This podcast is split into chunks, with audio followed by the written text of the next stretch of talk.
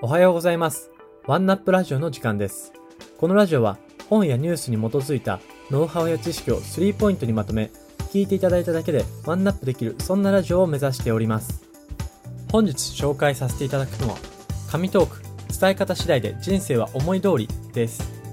本書は10万部を突破した紙メンタルの著者、星渡氏の最新作で、人を思い通りに動かすコミュニケーションがテーマになっております。ですので、部下や上司、お客様と接する機会の多い社会人の方や、就職活動中の学生にもおすすめの本です。この本では、どんな相手でも自分の思い通りに動いてくれる伝え方は存在し、この本に書かれていることを実践するだけで、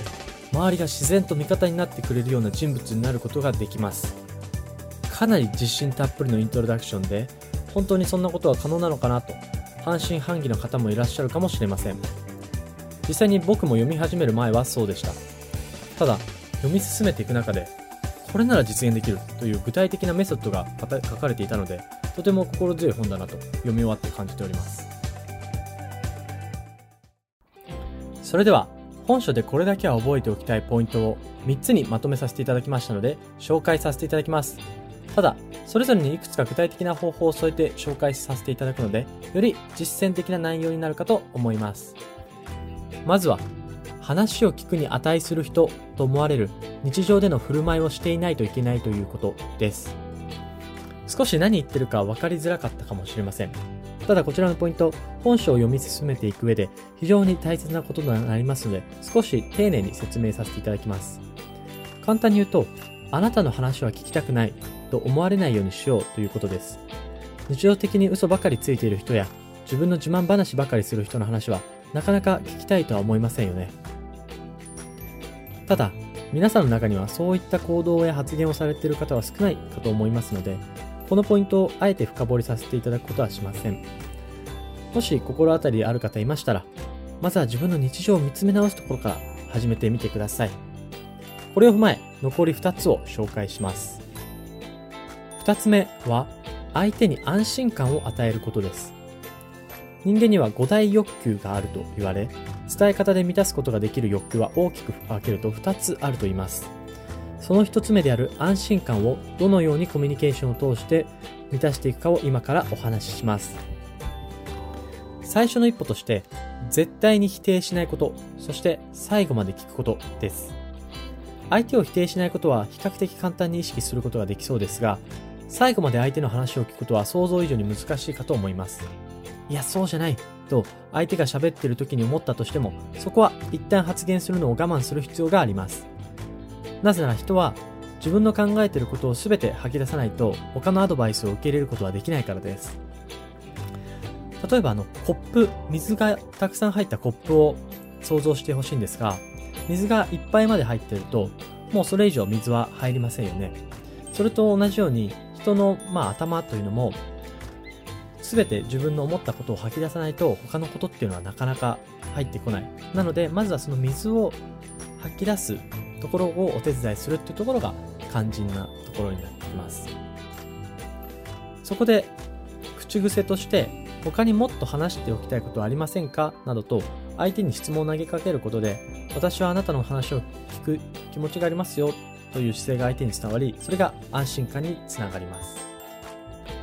そして二つ目、理由を聞くです。もし間違っていることやありえないと思うようなことを言われたらどうすればいいでしょう？先ほど我慢すると言いましたが、それはあくまでも相手が言いたいことを言わせてあげるということで、自分の持ってることを我慢するということではありません。相手の意見に賛同できないときは、まずなぜ相手がそうしたかったのか、理由や背景を理解しようとすることです。あなたにとってはありえないと感じる発言や行動であっても、そこにはその人なりの理由があるはずだからです。なんでそうしたのかな？など疑問を投げかけることで、相手に自ら自分の今回の行動は改めた方がいいという結論に至ってもらえるようにすることが大切です。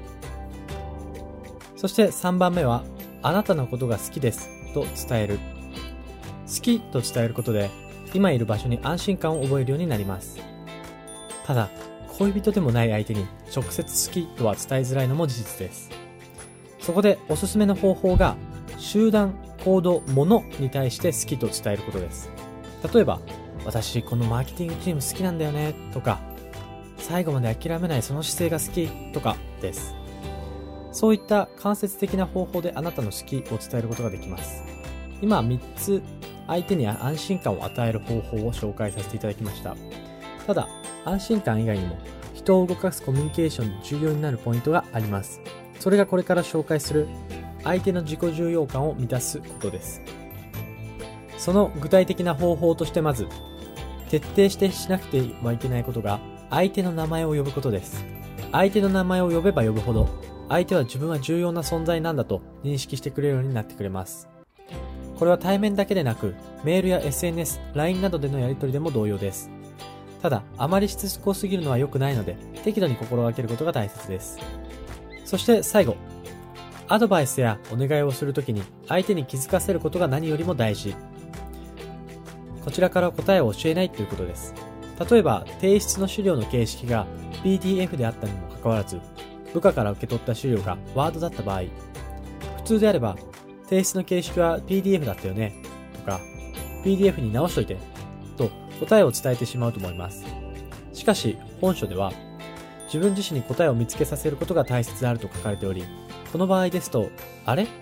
提出形式ってワードで合ってたっけ？など質問することで、あれ違いましたっけ？あ、PDF でしたね。すぐ直します。と、自ら自分のミスに気づくことができ、修正することができます。これは一見めんどくさいやりとりかと思いますが、長期的に見てこういったコミュニケーションの取り方が人人を上手に動かす大切な基礎となっていくので、ぜひ試してみてください。それではまとめに入ります。ポイント1。日頃から話を聞いてもらえるような発言、行動をしましょう。あなたの話は聞きたくないと思われてしまったはどんなメソッドも聞きません。ポイント2。相手を否定しないこと。そして最後まで話を聞くこと。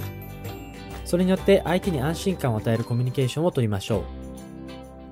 ポイント3。名前を意識的に呼んだり、目を見て話を聞くことで相手の自己重要感を高めましょう。本日は以上になります。いかがだったでしょうか？毎週月曜日の朝7時に配信しております。それではまた来週。